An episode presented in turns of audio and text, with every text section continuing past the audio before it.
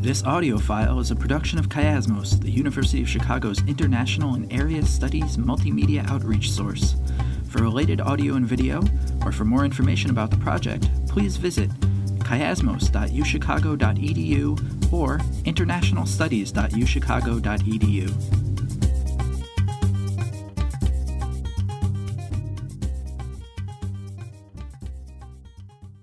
This evening, we are very pleased to have Dahr Jamail with us. He is the author of Beyond the Green Zone Dispatches from an Embedded Journalist in Iraq. Dahr Jamail is an independent journalist who has written for any number of news outlets, including The Nation, Sunday Herald, The Guardian, and The Independent. His dispatches and hard news stories have been translated into several languages French, Polish, German, Dutch, Spanish, Japanese, and several others. On radio as well as television, Dahr reports for Democracy Now!, the BBC, and numerous other stations around the globe. He is one of only a few independent U.S. journalists in Iraq, and we are very pleased to have him with us this evening. Please join me in welcoming Dahr Jamail. Thanks, everyone, for coming out tonight. Uh, the former CENTCOM Commander General John Abizaid, speaking at Stanford University uh, roughly a couple of weeks ago, uh, concerning the Iraq War said, quote, Of course it's about oil, we can't really deny that. He then went on to say, We've treated the Arab world as a collection of big gas stations. Our message to them is, guys, keep your pumps open, prices low, be nice to the Israelis, and you can do whatever you want out back. This followed something that former uh, Federal Reserve Chair Alan Greenspan wrote about a month uh, prior to that, quote, the Iraq war is largely about oil.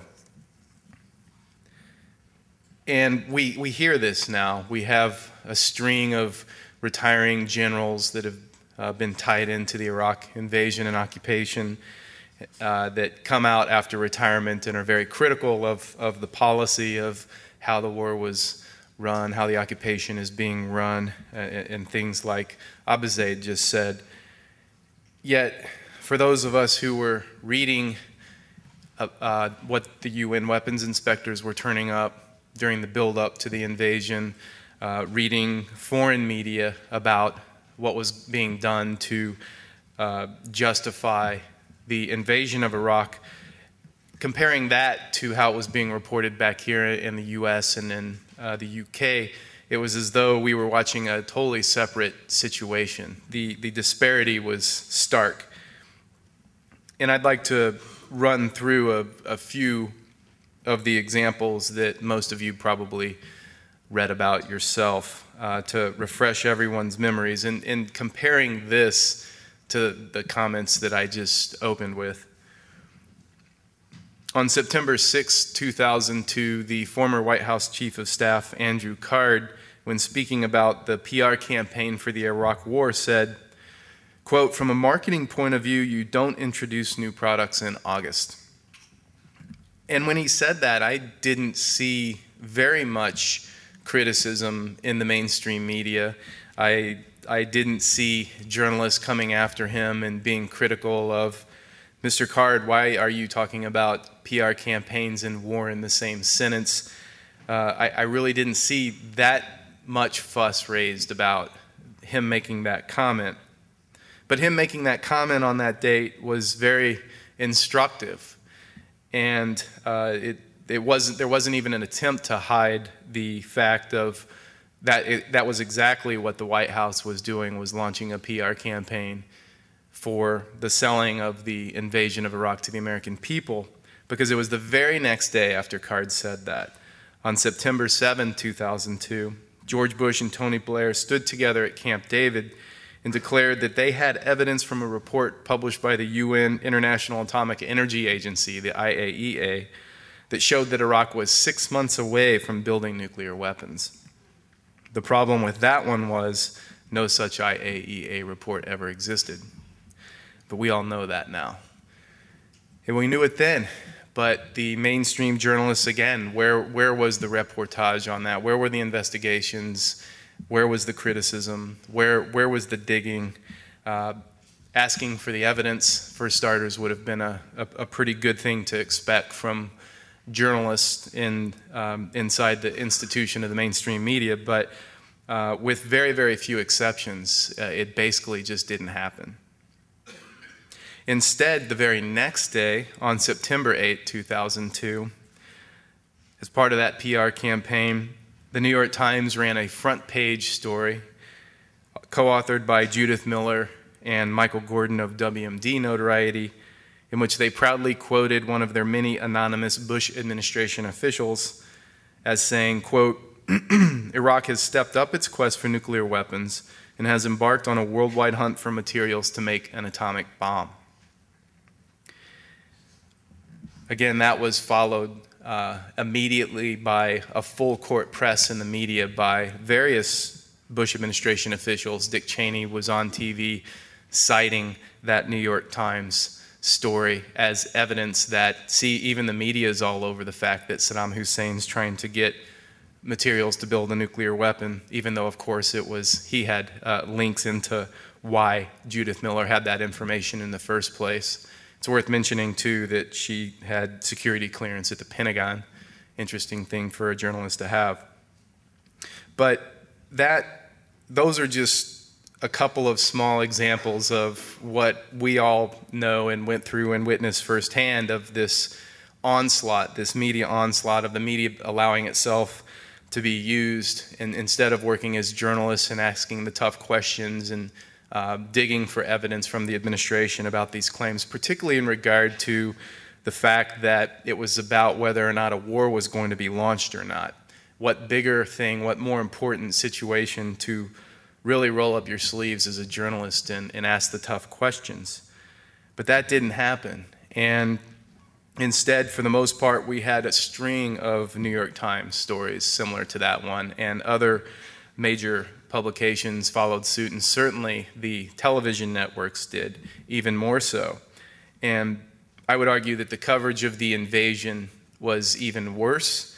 It more resembled a weapons manufacturing, manufacturing show or a video game than what war really looks, tastes, feels, and smells like. And I would argue that the coverage of the occupation uh, was just as despicable and continues today to lag years behind the actual reality on the ground and how, how catastrophic it has become. So, what, what I'd like to do tonight is uh, discuss some examples of the disparity of the reportage that I saw uh, firsthand, comparing firsthand experiences in Iraq to how they were reported back here. Uh, the first situation I'd like to discuss occurred at the very end of November 2003. It was just days after I had first arrived into Iraq on my first trip there. And it occurred in Samarra, a city about uh, 100 miles north of Baghdad. And on November 29th, the U.S. military announced that one of their patrols in central Samarra came under attack by a huge contingent of Saddam Fedayeen, 150 Fedayeen, according to the military, attacked this patrol. So the Saddam Fedayeen, for those who don't know, are basic, were basically Saddam Hussein's uh, special forces or his shock troops. And that claim, uh, when I first saw that, when the military announced that, it, it smelled uh, primarily because there had never once been an instance to that point or ever after in the occupation that any organized, uniformed contingent of Saddam's previous military uh, did anything like that to the U.S. military or anybody else. And it seemed odd. And, then it seemed uh, even more odd when the military announced that they killed 48 of those Fedayeen. And then overnight, for somehow, uh, no reason was given by the military, but then the next day they reported that 54, it wasn't 48, it was 54 Fedayeen who were killed. And so it, it started to smell even worse. So a couple of friends and I and an interpreter decided to uh, get a car and head up to Samarra and look into this. And we got up there and we went to, for example, the hospital because it seemed like, well, if there's a dispute, in the number of people killed and who exactly they were, uh, it seems like the morgue would probably be a good place to, to investigate. So we went there and we found eight bodies of civilians. Uh, two of them were Iranians, because the Shrine of Al Askari, otherwise known as the Golden Mosque, the Golden Dome, is in Samarra. Uh, that's the one that was exploded on February 22nd, 06. And so it's a very important religious site for Shia pilgrims, uh, and particularly from Iran. And so it's always been a regular thing for Iranians to come in and visit that shrine since the occupation began, and they were able to come into Iraq. And so two of uh, the dead were Iranian pilgrims, and the other six were uh, civilian residents of Samarra City. And we interviewed doctors at the hospital and wounded people that were there in their beds who were at the scene where the incident had taken place, and many of them had gunshot wounds or shrapnel wounds.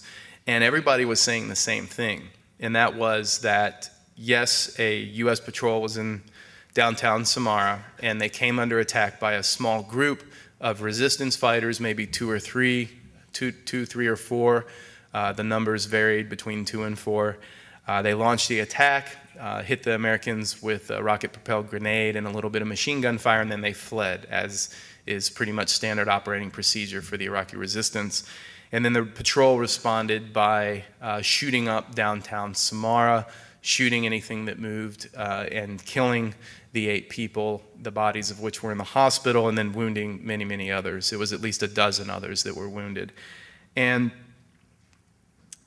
so we decided from the hospital then to go speak with one of uh, the tribal sheikhs of the area, one of the larger sheikhs, and he basically said the same thing. He said, "Look, we're I've grown up here. I've spent my whole life here, and uh, everyone here knows what happens in the city. And there were no fedayeen.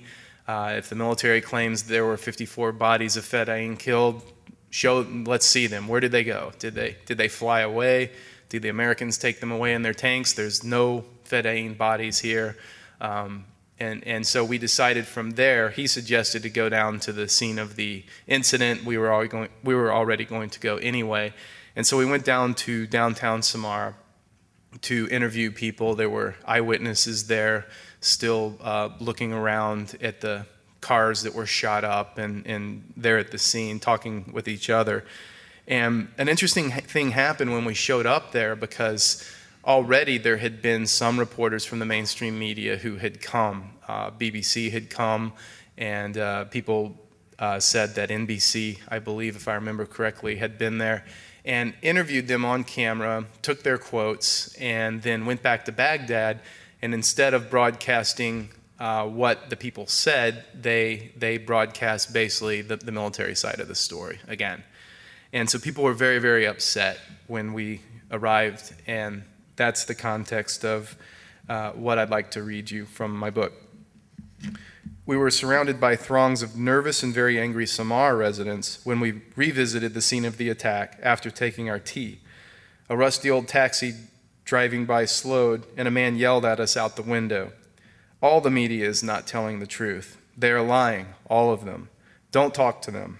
I did so many interviews with the media, and nobody is telling my truth. Nobody has reported what I told them. Why should you even talk to them? They are lying all the time, so don't talk to them. I stood near a building riddled with bullets and spoke with people who crowded around, anxiously waiting to tell their story. Shell casings littered the ground near the wall of a home. A man in his early 40s exclaimed with his hands in the air, If the Americans can shoot every child walking in the street, it means the end of this planet. In just one week, I had already become familiar with the hands in air gesture made by frustrated and shocked Iraqis. To me, it signified the despair that was spreading across the country, a plea to anything or anyone who would listen. Another man showed me a parked car scarred with 112 bullets. He told of a U.S. soldier who had gone crazy and fired his weapon everywhere, even up at the sky at electrical wires running above the street. Two of the wires had been shot through and were crudely spliced back together. They shot a lot of bullets to cut these wires, he said. The American soldier was laughing and shooting the wires. Are they Fedayeen wires? Were the wires attacking the Americans? He was laughing like a crazy man. Another man approached me with the two children of his brother killed by U.S. gunfire by his side. This little boy and girl, their father was shot by the Americans. Who will take care of this family? Who will watch over these children? Who will feed them now? Who? Why did they kill my brother? What is the reason? Nobody told me. He was a truck driver. What is his crime? Why did they shoot him? They shot him with 150 bullets. Did they kill him just because they wanted to shoot a man? That's it? This is the reason? Why didn't anyone talk to me and tell me why they have killed my brother? Is killing people a normal thing now, happening every day? This is our future. This is the future that the United States promised Iraq. That scene also highlights what I saw over the eight months that I reported from inside of Iraq over four different trips. That scene highlights uh, what I saw repeatedly anytime I went to the scene of an attack on a U.S. patrol, and oftentimes things that happened at checkpoints, which was uh, a very, very high level of killing of, of civilians anytime soldiers were attacked or felt they might be attacked. And coming back home uh, and speaking with Iraq veterans, some still active duty, uh, most of them said the same thing, and that's that uh, they basically were afraid, they were tired of getting attacked and not knowing who did it, usually by roadside bombs. So it became kind of an unwritten policy that anytime they were attacked, they would open up on whatever was nearby, even if it was an empty house or if it was a car with people in it. It didn't matter. That was the level of frustration. And I'll come back to that a little bit later. But this is one of the reasons, along with death squads, intersectarian violence, militias, uh, waterborne disease, that the number of dead in Iraq, according to the study carried out by Johns Hopkins Bloomberg School of Health in conjunction with Iraqi doctors from Mustansiriya University in Baghdad.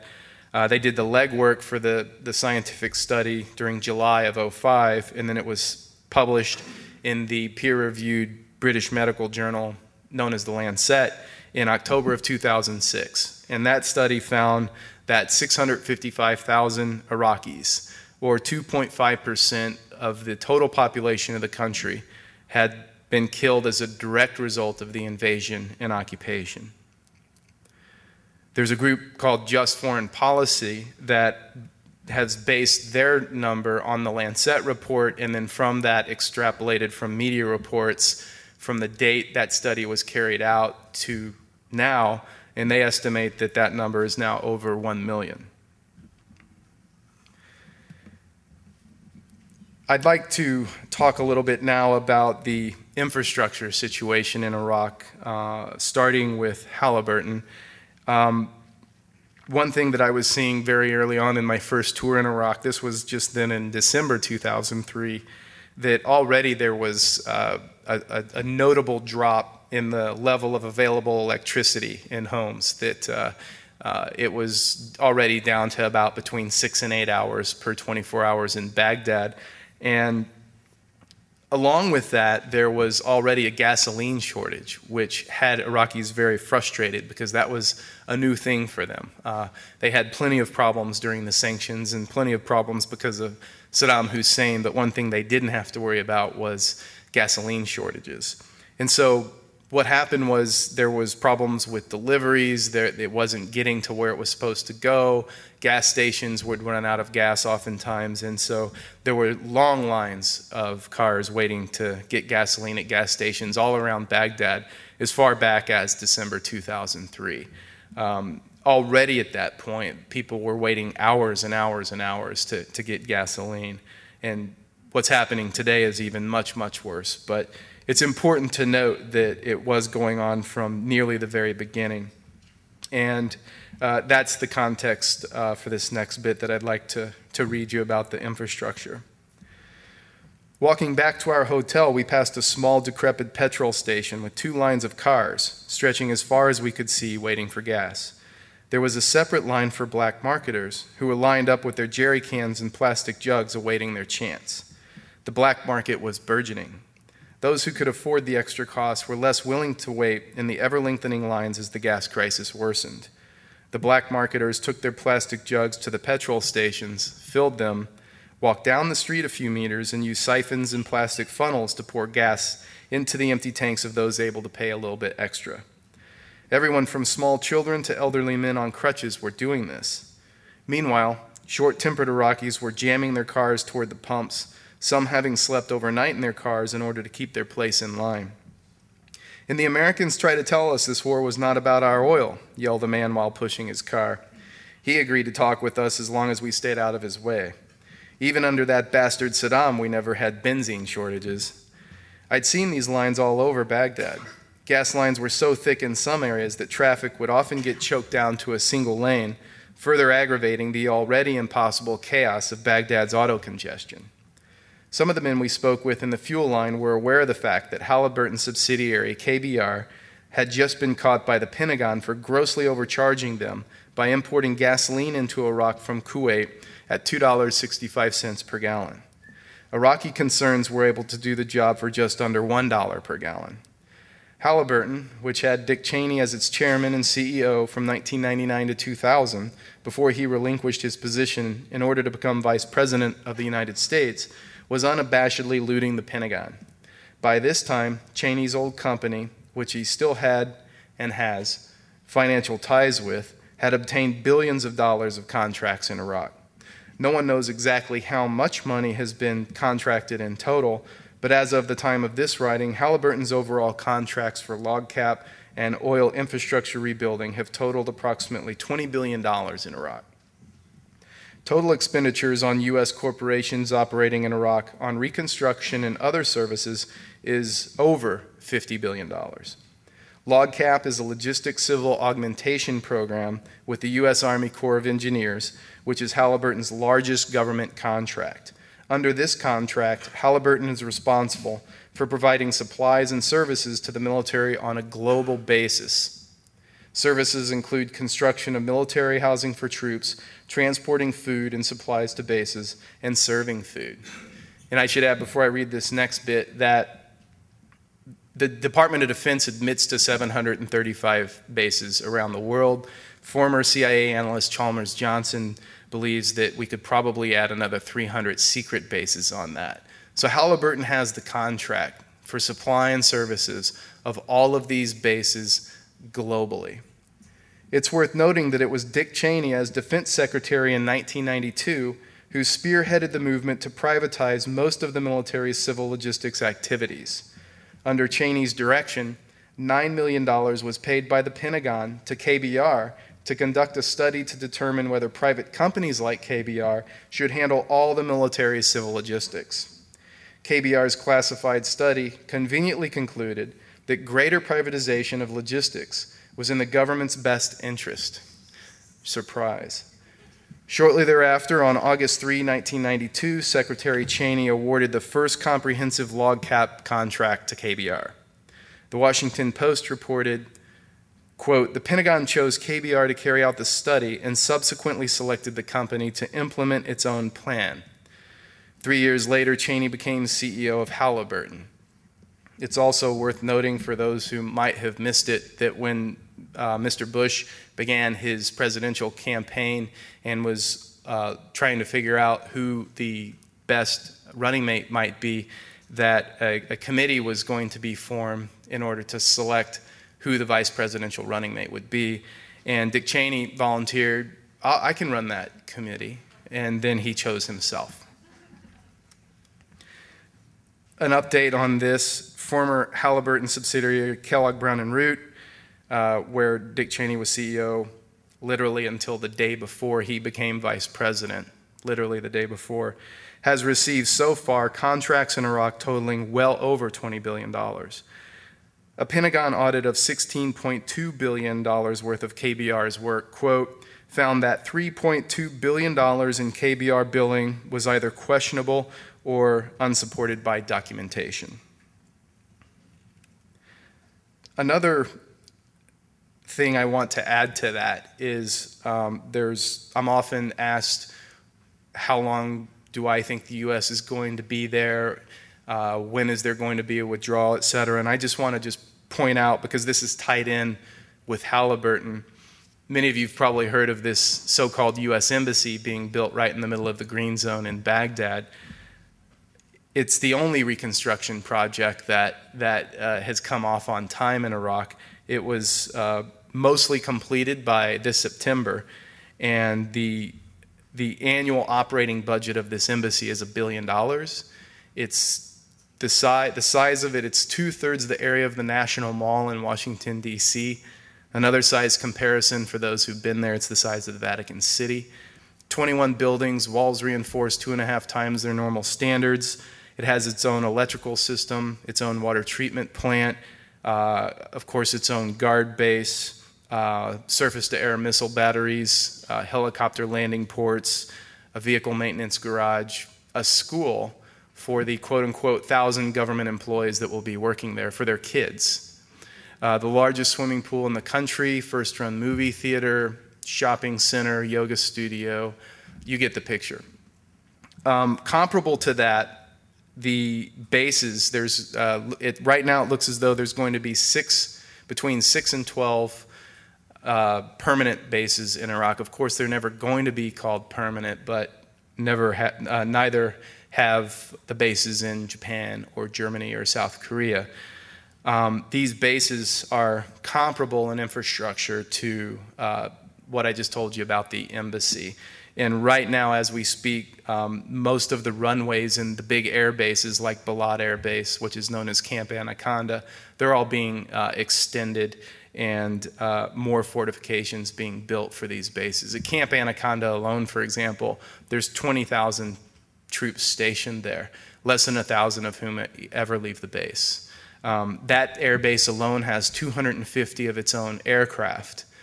And so on any given day, there's F 16s, F 18s, unmanned surveillance drones with Hellfire missiles, uh, C 130s, uh, unmarked CIA planes, uh, any, just about any kind of military related aircraft you can think of is there. One Air Force official there boasted, I don't know if it's true or not, but uh, he said it was one of the busiest airports in the world uh, behind the likes of Chicago O'Hare. The other aspect of the infrastructure I'd like to talk about is the water situation. It's been very, very critical from the beginning. And, and again, when we talk about infrastructure, we have to remember that Iraq came out of a period in, into this war of 12 and a half years of the harshest economic sanctions in modern times, uh, where their infrastructure was literally eviscerated. And the the water situation specifically was under San Francisco based Bechtel uh, International Corporation's responsibility to uh, rebuild the water infrastructure, specifically water treatment plants. Uh, infamously, now, it, we, we, most of us remember what Madeleine Albright under Clinton said to Lesley Stahl when asked if she thought the price of half a million dead Iraqi children under the sanctions was worth it. And she said, yes, we think the price is worth it. A lot of, a lot of the reason that that number was what it was was because of uh, waterborne diseases and the lack of medicines in Iraq. And so it was imperative for Bechtel, or whichever company got the contract, and it was Bechtel, to rebuild that water infrastructure as quickly and as, as well as possible.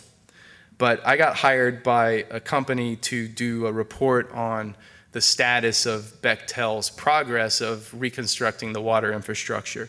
So I got a copy of their initial contract. The initial contract was worth $680 million, signed behind closed doors, a cost plus, no bid, fixed fee contract. Um, basically, what that means is with those kinds of contracts, which most of the bigger Western corporations with ties to the administration that got these contracts, uh, basically, the way they're set up is that you're guaranteed a profit, and that profit basically is tied to how much money you spend in Iraq. So the more money you have to spend to get the job done, the more you're guaranteed a profit. So it's pretty much a, a, a good design for corruption. But the water situation, I, it was, I was hard pressed in their contract to find specific locations with specific completion dates or even projected completion dates. But I did find three, and they were the water treatment plants in Hilla, Najaf, and Diwania, uh, all cities south of Baghdad. So in January 2004, a photographer and I got an interpreter and headed down there to go to these plants and interview the engineer, the head engineer, or either the um, assistant engineer at each of these, these water treatment plants. And so that's the context for this next bit that I'd like to read you. The water treatment plant and distribution center in Hilla were managed by Salman Hassan Kadal, who was also the chief engineer of the plant. Kadal informed me that he had received help from UNICEF, the International Committee for the Red Cross, and several other groups who assisted in some minor reconstruction projects and emergency water deliveries. He said that even during the war, there had been running water in every house, and, and that the normal problems of needing to replace old pipes and pumps, people had been managing well. At the time of our visit, however, they were supplying only half the water required by the people inside the city of Hilla. The villages had no water at all. The worst thing was that the plant did not have the pipes and equipment that they needed to restore the water supply. There had been no contact either with Bechtel or with any of its subcontractors. I found that vast numbers of people in the area were suffering from cholera, diarrhea, nausea, and kidney stones. I asked Kadal what he knew of the presence of Bechtel and in his city.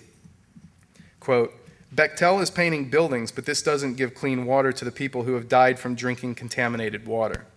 We ask them that instead of painting buildings, they give us one water pump and we'll use it to give water service to more people.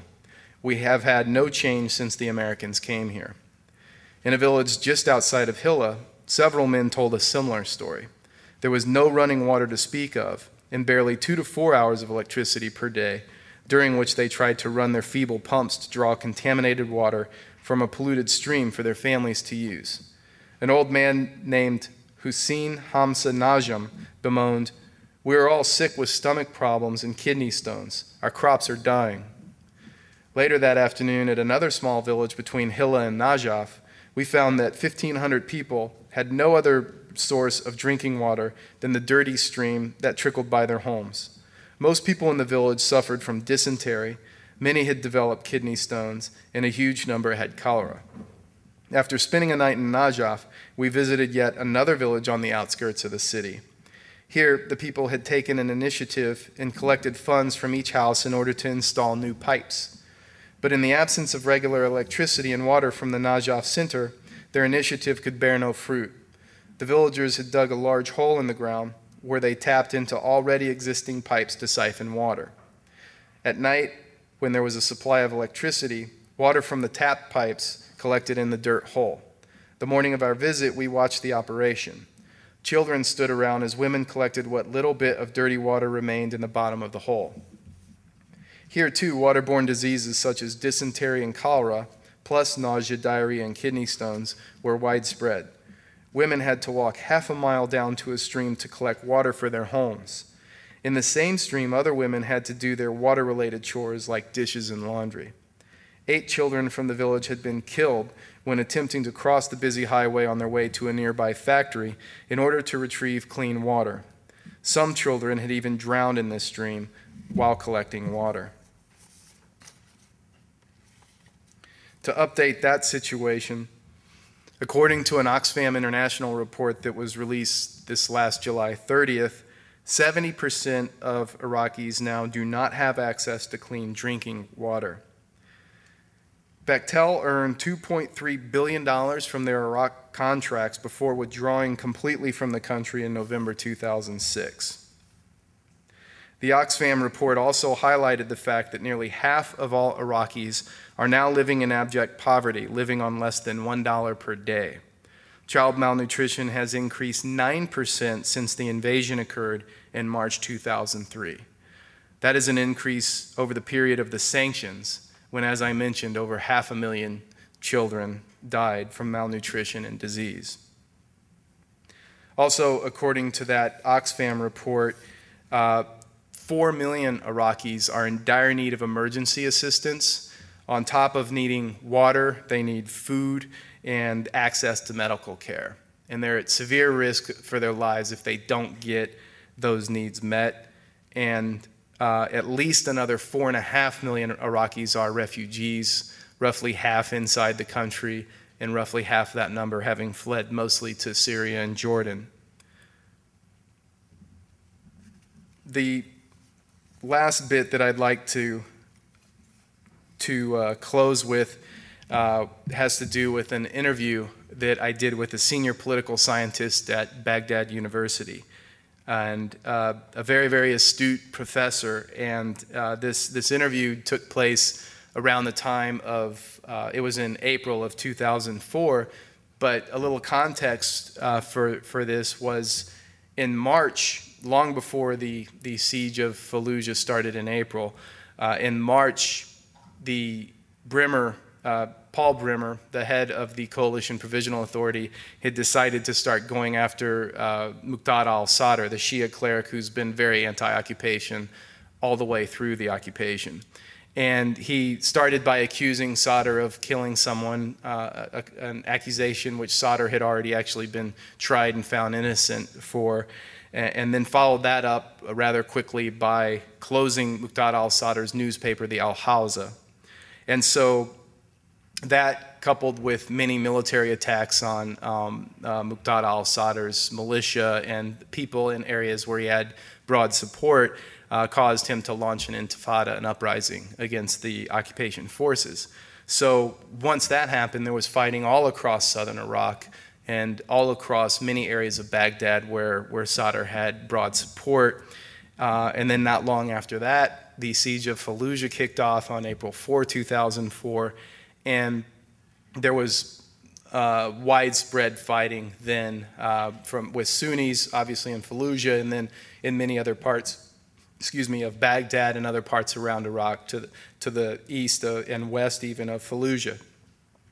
So it was it was a curious time because, uh, in my opinion, it was the closest point of the entire occupation to date that uh, we had something resembling real unity between a, a, very, very large percentage of the Shia population of Iraq and, and most of the Sunni in, in fighting against the occupation. Uh, I, when I went into Fallujah during the April siege, I saw evidence of the Mahdi army, Muqtada al Sadr's militiamen, bringing supplies, aid, weapons, sometimes even fighters into Fallujah.